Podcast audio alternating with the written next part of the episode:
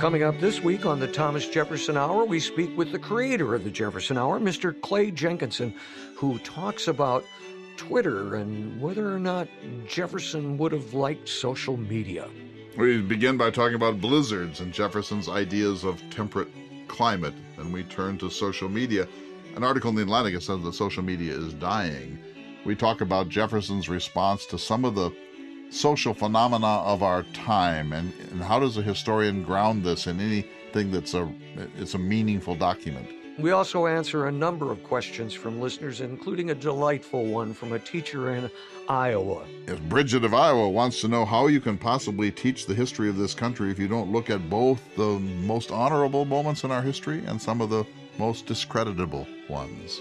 Please join us for all that and more on this week's Thomas Jefferson Hour. Good day, citizens, and welcome to What Would Jefferson Do? Our weekly opportunity to speak with President Thomas Jefferson about American events. And seated before me is Mr. Jefferson. Good day to you, sir. Good day to you, citizen. Mr. Jefferson, we've been through an election this month, and there are winners and there are losers, and uh, most of the outcomes have, have been decided, but it, it, made me think about you, sir, when you became president. Uh, it was a very difficult time. There were numerous votes in the House of Representatives, and you had to sit through all of this. What did you do during that time? I was in Washington City uh, because I was the vice president of the United States, and so I had been there along with John Adams. Uh, I, I monitored what was going on in the House of Representatives and some of the backroom negotiations about what sort of president that I would be and would I make concessions to the Federalists? Would I keep Mr. Hamilton's fiscal system? Would I throw all the Federalist office holders out?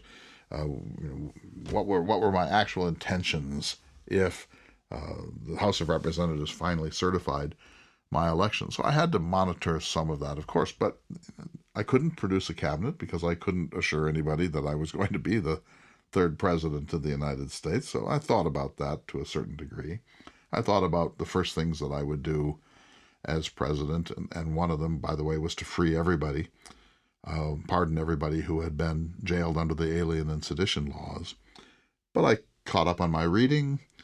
Uh, I wrote correspondence about science and and literature and things that are of real interest to me. Uh, politics I don't find particularly interesting.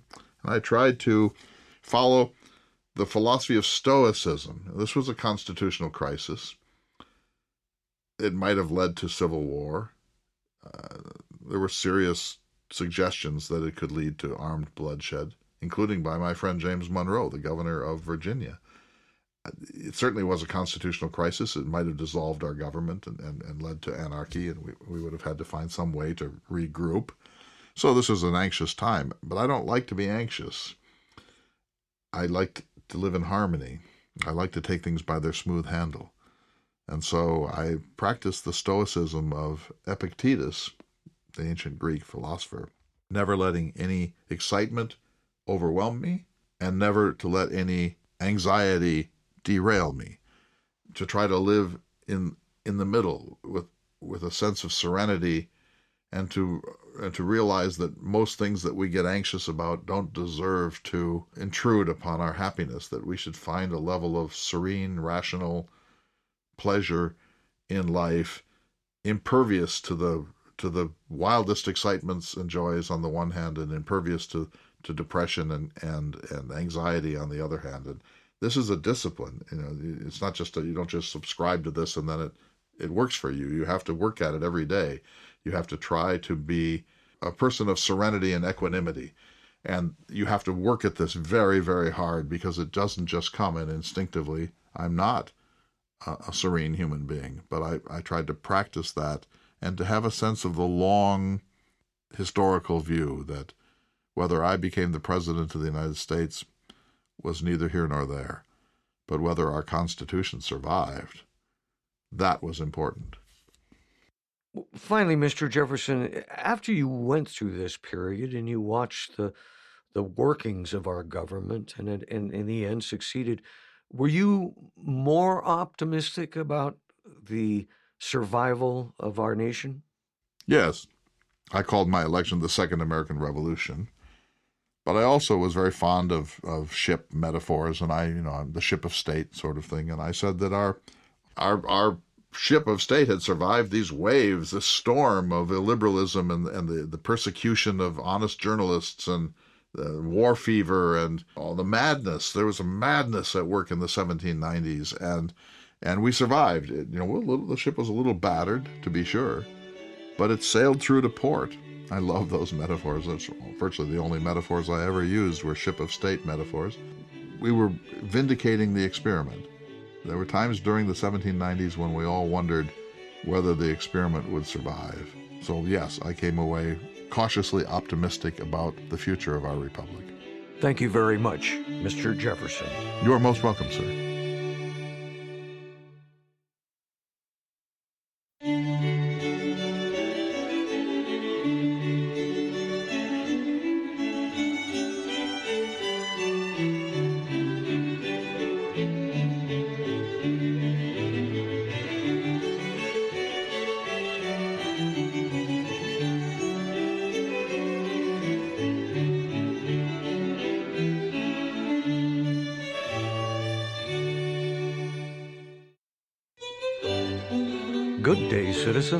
Welcome to the Thomas Jefferson Hour.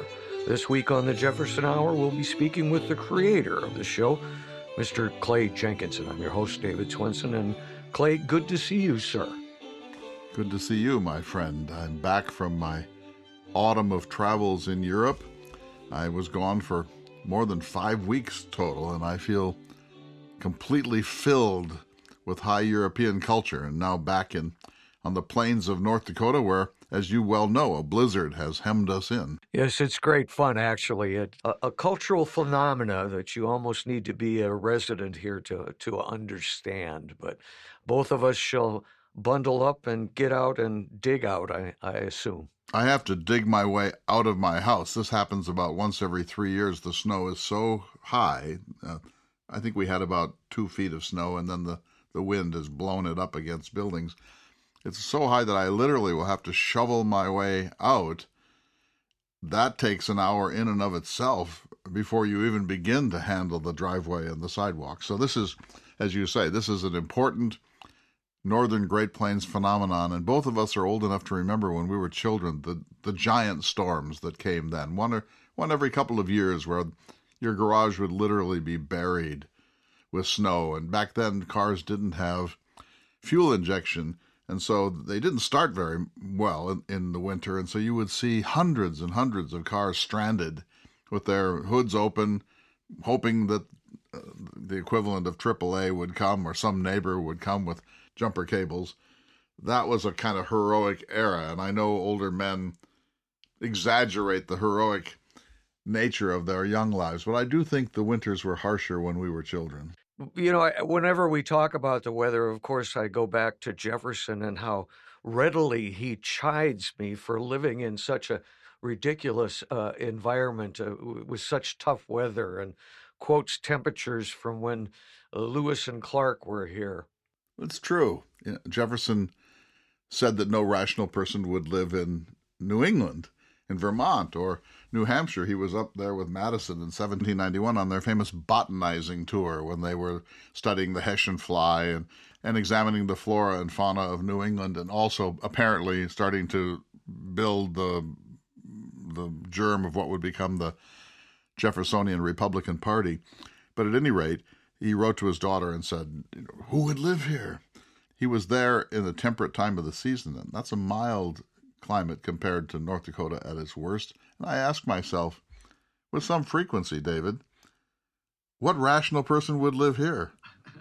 I mean, it's not it's not just the climate, but the climate is tough. Well, eh, but nowadays, you know, we have so many more things to help us through bad weather, and uh, people react to it. Uh, during during our youth, uh, none of those things were there. I think of of social media and how big a part it plays in, in weather disasters, uh, which leads me to this week's conversation, uh, which was intended to be answering listener questions, but of course, I'm a listener and I have questions, and I, I have something for you that I'd like you to comment on before I get to the official listener questions. And I, I read an article just recently in The Atlantic titled The Age of Social Media is Ending, written by Ian Bogost. Uh, and he says, quote, it's over. Facebook is in decline, Twitter in chaos. It's never felt more plausible that the age of social media might end, and soon. That may be wishful thinking. He goes on to say, now that we've washed up on this unexpected shore, we can look back at the shipwreck that it left us here with fresh eyes. Perhaps we can find some relief. Social media was never a way to work, play, and socialize, though it did become second nature. The practice evolved via a weird mutation, one so subtle that it was difficult to spot happening in the moment. Um, like I say, maybe wishful thinking, but he has a point. I, I, I was hoping for your reaction, sir. Well, I think that he may be prematurely announcing the death of social media. When you have the chance at instant communication, my daughter lives in England. I have a friend in Italy. I have friends scattered all over North America. Instant communication. I can send what amounts to a telegram to any of these people, and within seconds, I can get a reply. So, text messaging is a form of social media, although it's a relatively private one. I think Facebook will yield to something else. I think it, it has great strengths and great weaknesses, but I don't think that humanity is going to turn away from the instantaneousness of projecting uh, their lives. People like to post memos of their cats, their guitars, their broken foot, their wedding, their parents who died, the anniversary of, of their marriage, the, the, how they're preparing for Thanksgiving, you know, what, what they're doing for the 4th of July um, how they're reacting to some uh, uh, national event, and you see these waves of of postings, and there's a lot of what might be called pointless narcissism in this. Um, the, the idea of Facebook when it began was that we would communicate with the people we especially knew. You know, how how do you maintain your college community after you all graduated? and, and have the diaspora of your lives. But it's turned into this sort of self publishing thing where everybody publishes stuff about themselves into the world. And then they're always shocked when their privacy has been compromised. And so I think Facebook will morph or die. Twitter's in trouble because of the the problem that you can't police it. If you believe in free expression, then anything goes. If you start policing it, as almost you must, then somehow something's degraded. Some, there's some sense in which it, it it's an artificial uh, free marketplace of ideas, and it somehow I think everyone, even people who understand why Twitter say does not allow former President Trump access. I think everyone still has something stick in their throat about that. Like, oh, the idea is that everybody gets to talk to everybody, and why are some ideas regarded as forbidden and so uh, and other ideas um, are socially acceptable and so on so i think that these these instant forms of social media have produced great uh, benefits people find each other across space not just i can find an old friend but I can also make new friends with people who share my habits. Maybe I'm a ham radio operator and I feel all alone, or maybe I have a certain interest in um, origami and nobody in my community is interested, but I find somebody in Alabama who is, or a group that is. Great benefits come from all of that, I think. And then, of course, terrible abuse. And we've all seen that. I don't need to describe it. But, uh, you know, when I post something, you've, you've witnessed some of this. I'll post something about my tomatoes that my tomatoes are especially good this year. And then there will be four responses saying, right on, that's what Jefferson would want. And then someone will say, well, Jefferson was a slaveholder. And then somebody will say, race relations are going to destroy this country. And then someone will say, you're the biggest idiot who ever lived. I wish you were dead. And then someone will say Obama ruined America, and you think, how did that happen? It was a little post about tomato, a tomato patch, and so the way the anarchy drifts around in social media is extremely interesting and and also very troubling. I have to read a couple more lines from this story for your reaction. He writes The change was almost invisible, but it had enormous consequences. All at once, billions of people saw themselves as celebrities, pundits, and tastemakers. Agreed. And my view, my my um, paraphrase of that, David, is everybody can publish. Any person, anywhere, the 400 pound person in his mother's basement, the, the, the, the Emily Dickinson in the attic, any person can write, type out something, push send, and publish something to the world. And uh, it's astonishing because people have never had this power in the history of the world, even in our lifetime when we were young people.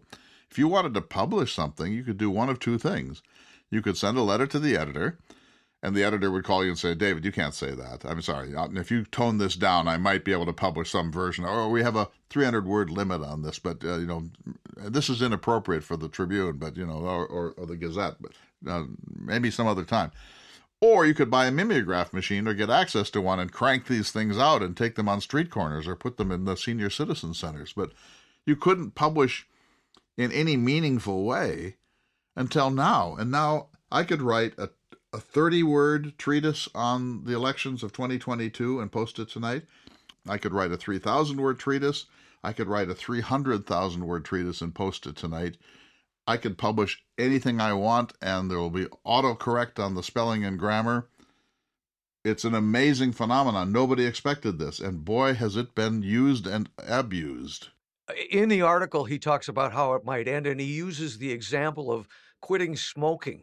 Uh, in the 20th century. And he said, We did so slowly and over time by forcing social life to suffocate the practice. That process must now begin in earnest for social media. I think there's more good than ill in instantaneous communication. I think this is a dream that has been as old as humanity that we would be able to communicate across time and space, and that there would be ways to um, to reach out beyond ourselves and to learn and to teach, to to opinionate and to um, ingest. And I think the photographs, the videos, the tropes, the memes, uh, the little essayettes, the, the one liners, uh, the tweets, that on the whole, this has been an extraordinarily important and good phenomenon for the world. And I think, like every other new technology, it gets misused because people are immature. They're just so um, delighted that they have this sudden power that they misuse it. But over time, I think they settle down. I think the culture is settling down. I think the election of 2022 seems to signify that, that the high water mark of the national conspiracy paranoia has ended or is diminishing. So I think I, am an optimist about this, and I think he's I think he's simply wrong about this. I think Facebook may die, Twitter may die, but there will be something else that is used because if I go, if I walk into a, um, a Chuck E. Cheese in Denver and I see Paul McCartney, you bet that photo is being posted. There's no, there will, there's nothing that would stop you from posting that photograph. Well, it'll be interesting to see how that all changes. We need to take a break. You're listening to the Thomas Jefferson Hour.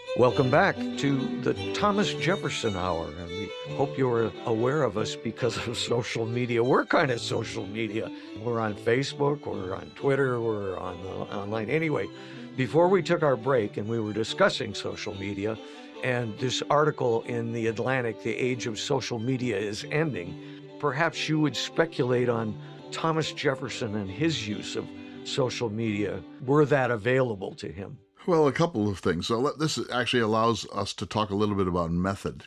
So, I mean, in a certain sense, what a crazy question. Yes, sorry. No, it's but it's not your it's not a crazy question that because it because you're asking it, it's inherently crazy and what we do on the Jefferson Hour is frankly inherently crazy. So, Jefferson died in 1826. Period. We don't know what he would have done during the Civil War. I have some hunches, but we don't know. We don't know what he would have done about uh, apartheid, separate but equal, Plessy versus Ferguson. I have some hunches, but we don't know. We don't know whether he would have wanted the U.S. to get involved in World Wars One or two. I have some thoughts, but I'm not sure. We don't know what he would think about atomic weaponry. You know, the list is infinite. And so if you ask a question like this, then what I do is I, I sort of spin through what I've read. And I you see behind me hundreds and hundreds and hundreds of books on Thomas Jefferson. I spin through what I've read. I spin through what I know. And I think, where does this connect? Does this in any way connect? So here's the connect, I think. When he was writing the Declaration of Independence in June of 1776, he was beside himself because his wife was back at uh, Monticello. She was ill. Uh, she might die. She certainly was ill. He had young children who were vulnerable to infant diseases and he wasn't hearing from anybody and he kept writing these more and more and more desperate letters like i don't know what's going on. I can't think. I can't concentrate. I, you know for god's sake tell me if something's happened. I need communication. Well today as you know he would instantly be able to determine that his wife was not in great health but she was fine that there was no immediate crisis that she would in fact live uh, for another six years he would know that today. He couldn't know that then. Or take Lewis and Clark. Lewis, this will sound like a paradox, Lewis would be alive today if there had been smartphones. Because when what killed Lewis, as you know, David, was that he had to authorize a public private enterprise to return the Mandan leader Sheheke-shote to North Dakota. And that had failed once because of Arikara hostility at the top of South Dakota. And so Lewis decided to send a huge group of people, and some of them would be uh, fur trappers. They would be commercial people, and some of them would be military, but they all would have guns. And this army of a few hundred people, of, of, of white frontiersmen, would, would ascend the Missouri River and get through the choke points of the Lakota near Pierre, South Dakota, and the Arikara at the top of South Dakota, and they would then redeliver Sheheke-shote to the Mandan villages in what's now North Dakota. Lewis barely got permission to do something along these lines because the communications were so slow going back and forth. It took a month, it took six weeks. Some letters simply disappeared. And finally, when he needed to do this, because Jefferson was writing him from Monticello, Jefferson is by now out of office. He's saying, "You got to get this native person back. You, it's a moral duty that you get Sheheke back to North Dakota." And so Lewis is uh, is is desperate to please his master, and yet he has to work through the Madison administration and the War Department, and he can't get any news. And so finally, in despair, he authorizes a at, at, at, the suggestion of the Chouteau family, who knew the fur trade and knew the upper Missouri, he added a $500 gift allowance to the contract. He spent another $500 without government explicit support for presents, for gifts to send to the Arikara to mollify them. The War Department finally got wind of this months later, and they wrote him a letter that killed him. And they said, "No, we're not paying for it. That was unauthorized. You can't you can't spend money that way. We didn't even like this public private thing in the first place. It, smells of conflict of interest. I know you you have a you have a, an investment in the fur trade, so that adds another element that makes us really concerned about this. We we authorized this thing on a flat fee. You accepted it. It's a it's a contract between the government of the United States and the governor of Louisiana, and now you've broken it without authority. We're not paying that contract. Lewis was already strained he went into a complete funk. He he wrote desperate letters, And he finally decided to go to Washington to try to get this sorted out, and probably he would have been able to get it sorted out had he made it, but he killed himself on the Natchez Trace, and he killed himself in some part because he was being officially rebuked and humiliated by the United States government. And why? Because of a communications issue, which would have been instantly solved by a telephone, a telegram, a, a tweet, a memo, an email, uh, or the U.S. Postal Service if it were um, as efficient as it became in the 20th century. And so, if you add up the number of times where Jefferson really needs to communicate with somebody and can't because of the primitive technologies of his time, you bet he would be in favor of it. Now, he, he he's probably not going to tweet. He's not going to post pictures of his toe when he breaks his toe on the stairs at Monticello. He's not going to have a cat meme uh, you know, that's why that was one of the parts of the question I was hoping you would answer is that would Jefferson get it down to 35 words and send something out? Um, obviously, he, he could do a lot with 35 words, but um, uh, I, I, I can't imagine him quipping doing. Well, wait a minute, my friend. Things. We did that. Remember years ago we did the 35 words project. Yeah, and it was actually really exciting. But the 35 most important words in the English language we hold these truths to be self evident that all men are created equal, that they are endowed by their Creator with certain unalienable rights, that among these are life, liberty, and the pursuit of happiness. That's you, you get five times that in a tweet. Jefferson was born for Twitter. He, he is very uh, good at concise expression. Nothing is more certainly written in the book of fate than that this people must and will be free about slavery.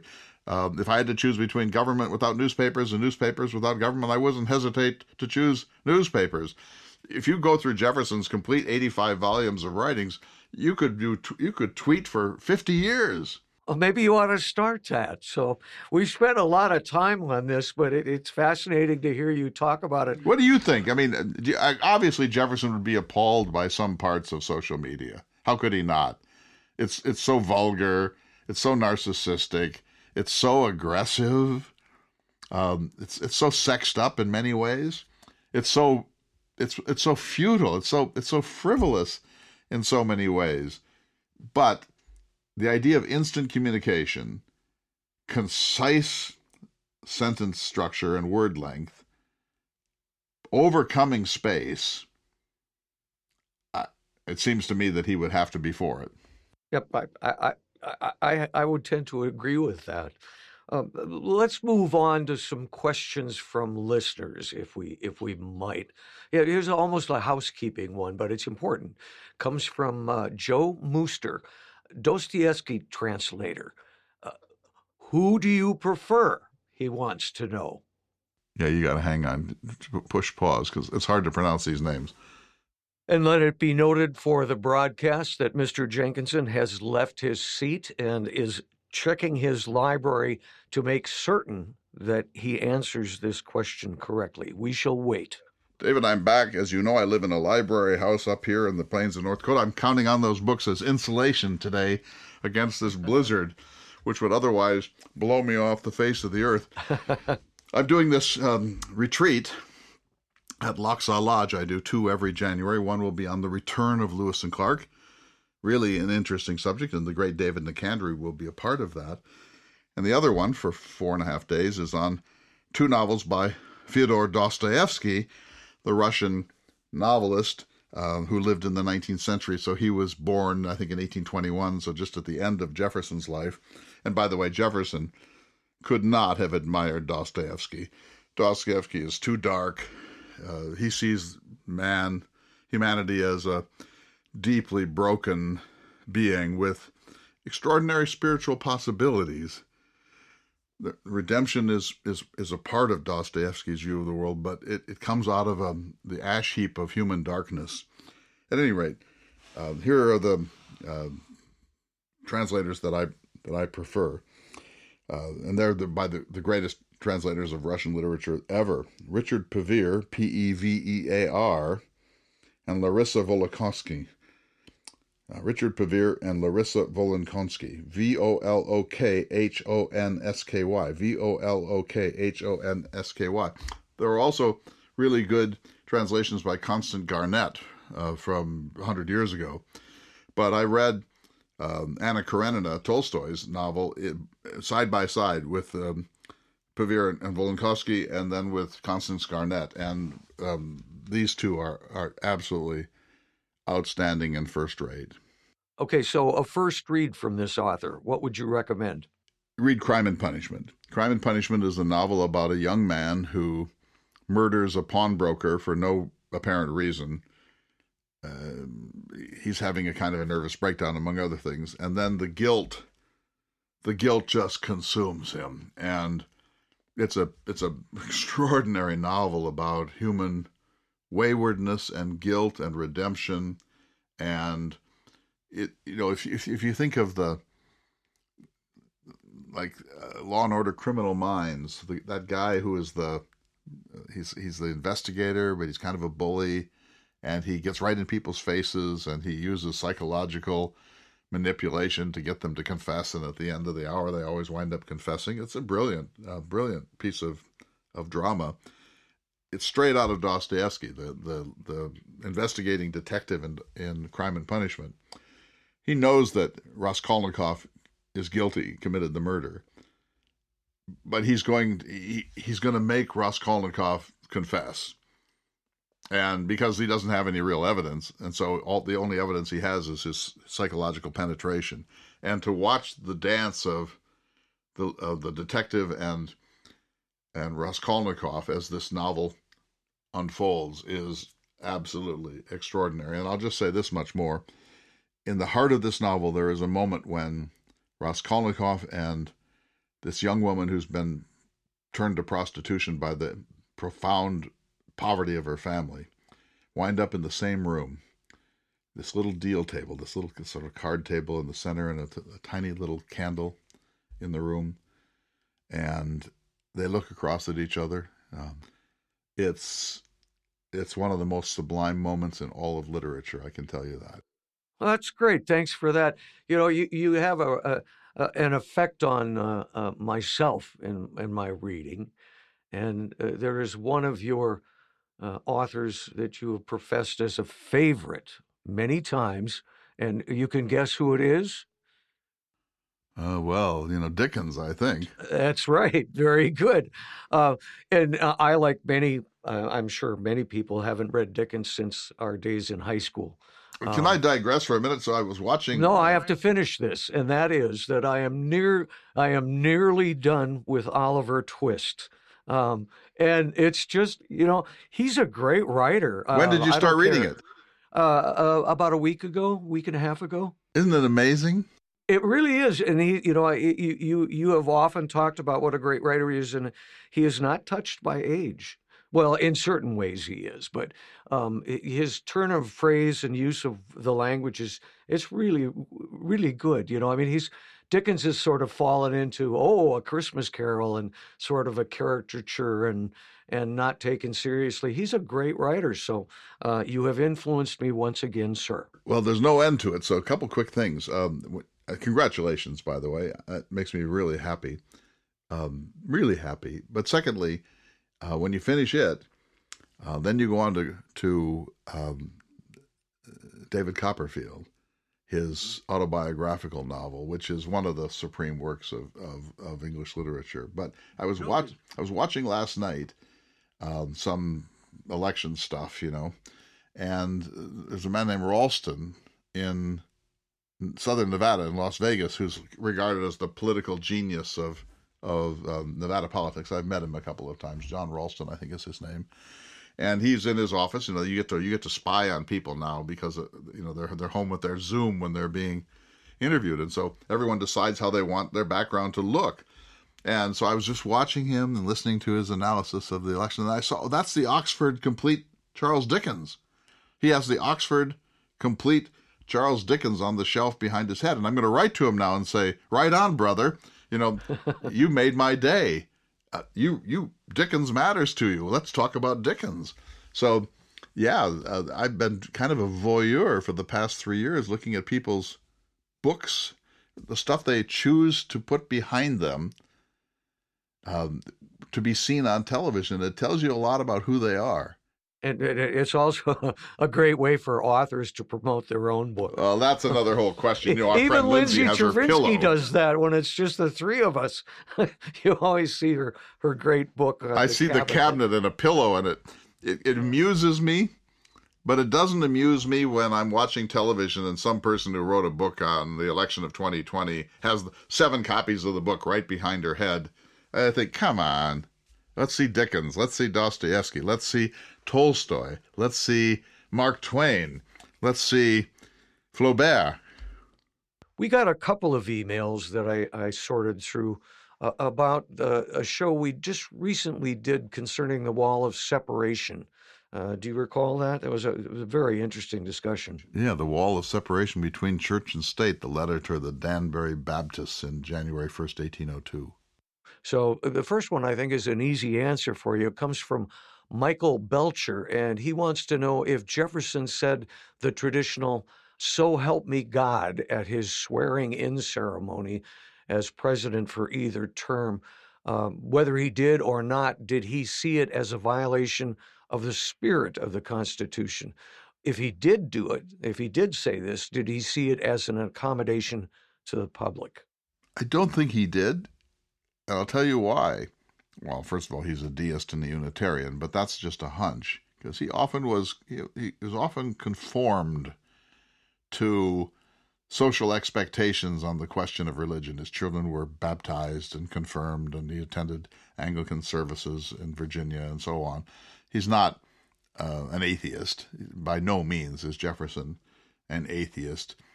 And so you could say maybe he did, but if you look at the Constitution, I'm, I've been giving these online courses about it. They're fascinating. The Constitution is about 4,500 words. Begins with that incredible preamble: "We, the people of the United States, in order to form a more perfect union, etc." God is never mentioned. Jesus is never mentioned. Divinity, providence, salvation, never mentioned. Think of that. There's no reference in the Constitution of the United States to God, Godhead, Jesus, salvation, Christianity. That shocks a lot of people because they think, "Oh, well, we're a Christian nation." Maybe, but not in our not in our founding document. And so there is an oath. There is an oath in the Constitution, and it doesn't end, so help me God. And so I'm guessing Jefferson delivered the oath the way it is in the Constitution of the United States, and that it would be very, very unlikely that he would add the phrase, so help me God. It isn't written in, so help me God. That's just an ad lib of sorts, huh? Article 2, Section 1, Clause 8, David. I do solemnly swear or affirm that I will faithfully execute the office of President of the United States and will, to the best of my ability, preserve, protect, and defend the Constitution of the United States. Period. Period. That comes out of the jury tradition, you know, when people are sworn in in um, courts. Um, so it has a it has a long pedigree, but the Constitution ends Constitution of the United States. Period. End of story. Very good. If you have a question you'd like to submit to Clay Jenkinson or President Jefferson, you can do so by going to jeffersonhour.com and find out a lot more about the show there. You can support the show if you'd like to. Meanwhile, we are going to take a short break. We'll be back in just a moment. You're listening to the Thomas Jefferson Hour.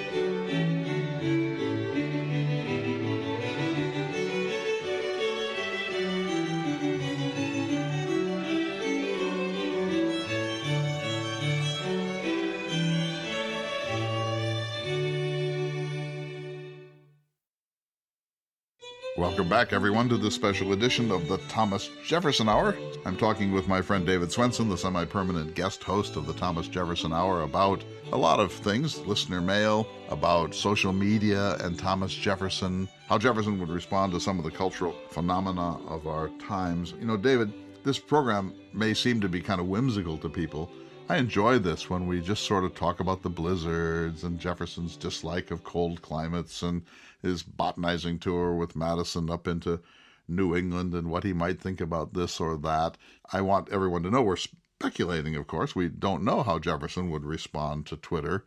We have hunches, and, and historians use such evidence as before them, and in this case, it's all from documents and to a tiny extent from family traditions, to try to make sense of what Jefferson was then, what he did, what he said, what he thought, what he felt. He's not very good on that. He doesn't really help us with what he felt. And then we carefully project him forward. So, how would he have responded to the war in Cuba in 1898? How would he have responded to the annexation of Hawaii in 1898? How would he have responded to uh, the McCarthy crisis, the McCarthy era, uh, uh, and the Red Scare of the First World War and, and, and the Cold War? We don't know.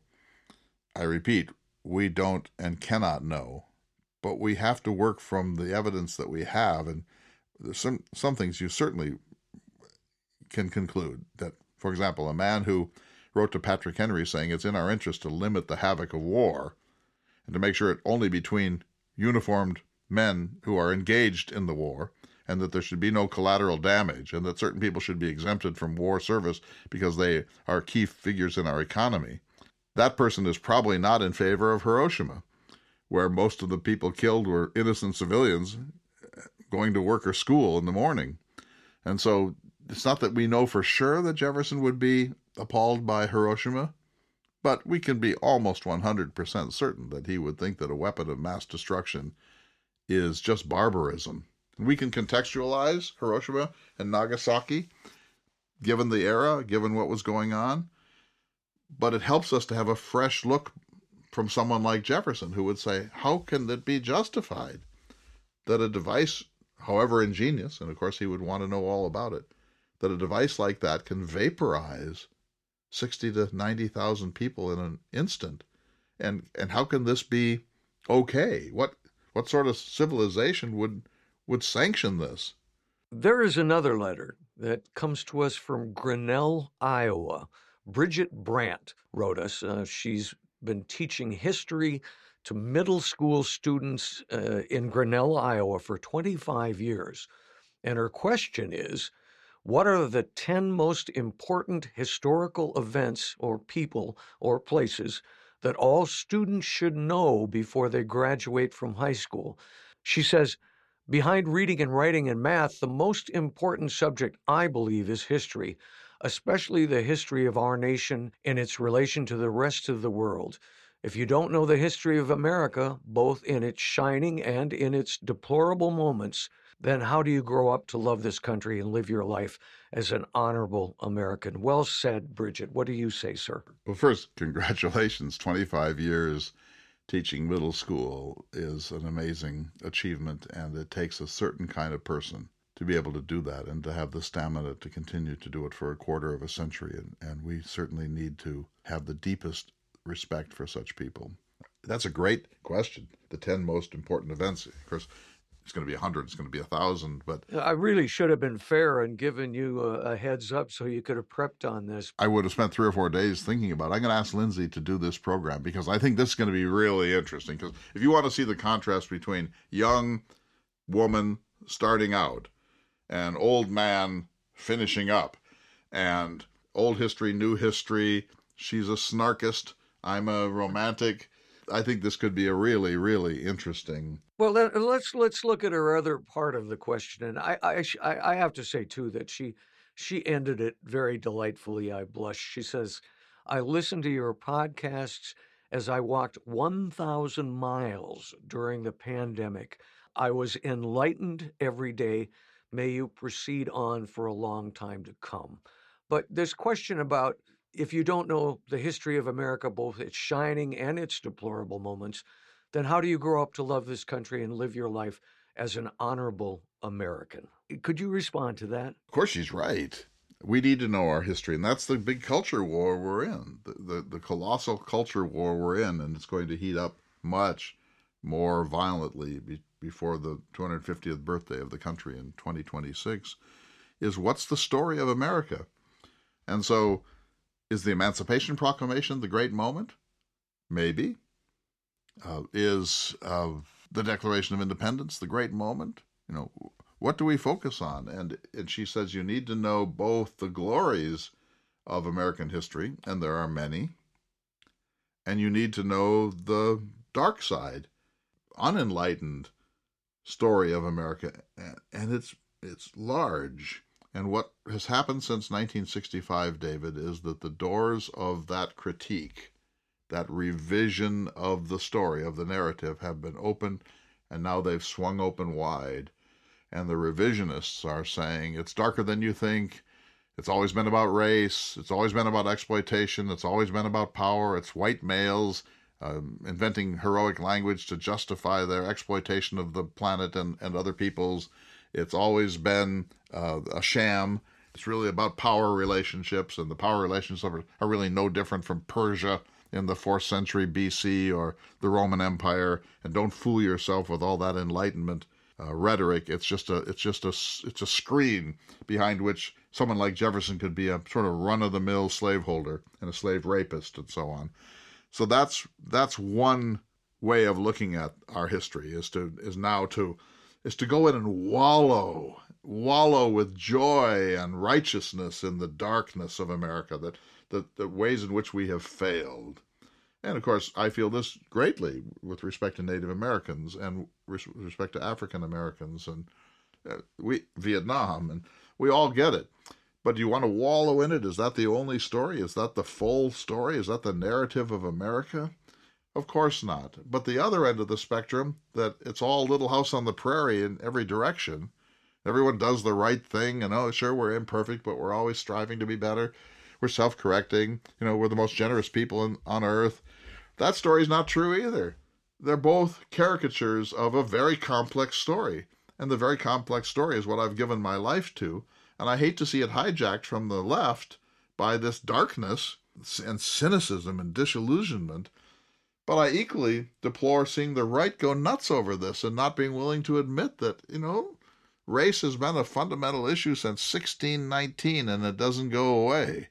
She's absolutely right. And, and here's what I really respect in her I don't have to answer to anybody particularly. You don't like what I say, you can turn off the radio. You can end the podcast. But she has a captive audience of 20 to 30 students, and they have parents and they have kin and since the pandemic, the families are looking much more closely at the curricula because they they witnessed teaching through Zoom. You know, they got into the classroom by looking over the shoulders of their of their middle school students, and a lot of the parents have been pretty uncomfortable with what they have seen, and they're speaking out much more forcefully than they used to do when they just basically ignored it. And so a teacher like this who has to face this, has to everything that she says has the possibility of coming back to haunt her. The call from the family to the principal. My son, my daughter said teacher such and such said this. How dare you teach that book? That book should never be in the curriculum. You should fire her. I want justice. It's a minefield out there, David, for college professors and much more for K through 12 teachers, and we need to trust them within limits. But many people, many teachers are saying, I can't do this anymore. I can't, I can't have to answer to out of context challenges every single day, every single week of my career from parents who, who couldn't tell you the difference between the Emancipation Proclamation and the Magna Carta. Again, that letter comes from Bridget Brandt of Grinnell, Iowa, who listens on Iowa Public Radio. And thank you for that. You know, go Bridget, go, go Bridget, go. This whole phenomenon to me is is you know what you're talking about. It boils down to one word: woke. And I just am I'm baffled by that. In fact, I've had a few email exchanges with listeners who have written us letters and and used that term and said, you know, what does that mean to you? What does that word mean to you? Is it an insult? It implies that one side is awake and the other is sleeping. It's just a poor choice of, of expression. Yes, it has been um, taken out of its context and made kind of a universal term. But let me make the case for it for a minute. It was possible in 1970 to look at American history through almost exclusively white eyes. And the Hispanics and the African Americans and the Native Americans and so on were all bit players on the stage. And the idea was as soon as they can fully assimilate and become just like us, then they can really be Americans. I think our eyes have been opened. I think that the cultural revolution that's occurred since the 1960s has, on the whole, been very good. We now read more multicultural books. The canon was shattered, and now things that would never have been uh, in the curriculum are there, and they've and they've established themselves as solid and useful. I think that the more lenses you can put on, the more truth you, you come to understand, but it creates complexity and it creates frustration and it creates it's problematic. It makes you anxious in some ways. So the idea is that wake up, wake up. Slavery and race have been fundamental questions in American life from the very beginning, and they're still fundamental questions in American life. If a cop in Minneapolis can put his knee on a on a black man's neck and for nine minutes, and that this is like has advocates on both sides, you need to wake up. And I get it. We do need to be woke, but being woke doesn't mean to surrender to the wokeness movement. It means you need to be you need to wake up and realize it's all extremely complex and there are there's no black and white. There's no pure good or pure evil. It's a it's a it's a very fragmented and complicated tapestry and nobody ever masters it. You just you just try to work your way around it and take in as many points of view as you can and establish some sort of a of a, a synthesis of, of how to look at things. But there's no question. You know ken burns just did this series on how america responded to the holocaust the answer is we didn't do particularly well responding to the Holocaust. Does that mean we're evil? Does that mean we're anti Semitic? No, it's it's extremely complicated. Franklin Roosevelt had a lot going on and he had to tiptoe his way through this war and yes, he probably made mistakes. Surely he made mistakes and, and his moral vision was probably limited by his waspishness. But you can't just tell this story and say evil. America failed. It was a it was a it was a travesty that there's no excuse for. It's always more complicated, David. And so to wake up in terms of wokeness is to wake up to the darkness, wake up to how how, how it's not Ozzie and Harriet and it's not Little House on the Prairie. But to be awakened in the more Joseph Campbell sense of the term is to become aware that life is inherently complex and problematic and good luck trying to sort it out. You know, this kind of brings us full circle to the beginning of the conversation and social media and, you know, our, our tendency to want to hear what we want to hear. And I think that happens a lot. And, you know, I've given you all these nice emails to respond to this week. I'm to, I'm to throw you another one now, which comes from Rich Essenmacher. Comment on your historian show this week. Your bias is too evident. If I want that, I could watch MSNBC or Fox. You never mentioned any extreme left groups, only right ones, nor did Lindsay Chervinsky. I expect more from such renowned experts. I'll come to your defense if you want, or you can take it on yourself. No, you start. I don't know where to begin. Well, you, you eh, that's that's back to you know uh, Twitter and short messages. People sometimes hear just a bit of a conversation and make a judgment on that.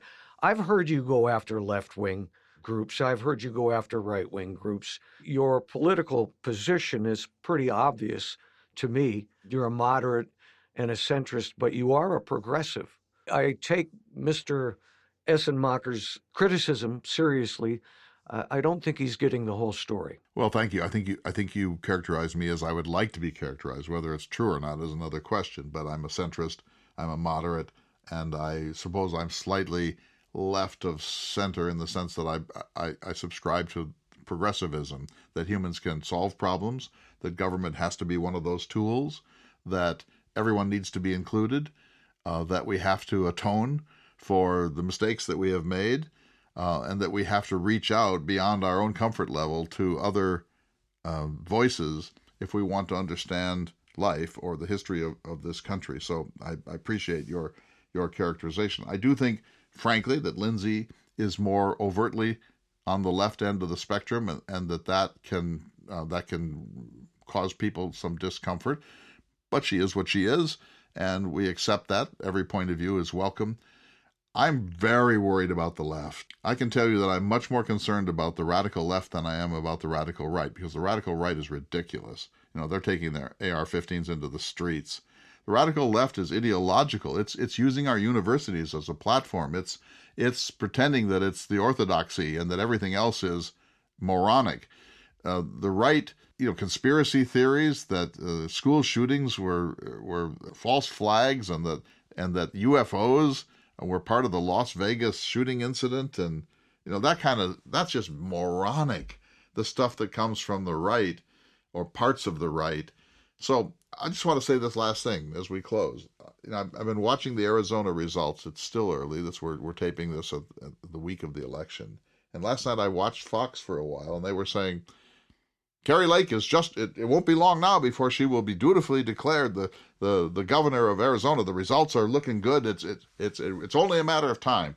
And then I flipped over to MSNBC and they were saying it's only a matter of time before Hobbs is declared the winner. Things are looking good. The, the vote counts are on her side. It, it won't be long, but the, it's clear now that she's going to be the next governor of Arizona. And I wanted to say, hey, knock your heads together. Come on, how about just report that we don't know, that the trends change, that you don't have to always root for your own side. You can just like tell the truth as you see it. I mean, how about report and then we'll we'll comment later. But this I this kind of this cheerleading on both sides for their own team instead of saying about half of the people of Arizona want this person and about half the people of Arizona want the other person and that's how it works in a democracy. It's this kind of demonizing of the other, belittling the other. You need to turn those channels off and watch public television, I think. I think public television and public radio are the best things in America because they're the fairest. And I know lots of people have don't believe that, but they're wrong, I think. I, I urge everyone just to watch public television, PBS, the news hour. People can be more rational fun program, whimsical, maybe insane. We'll see you all next week for another interesting edition of the Thomas Jefferson Hour.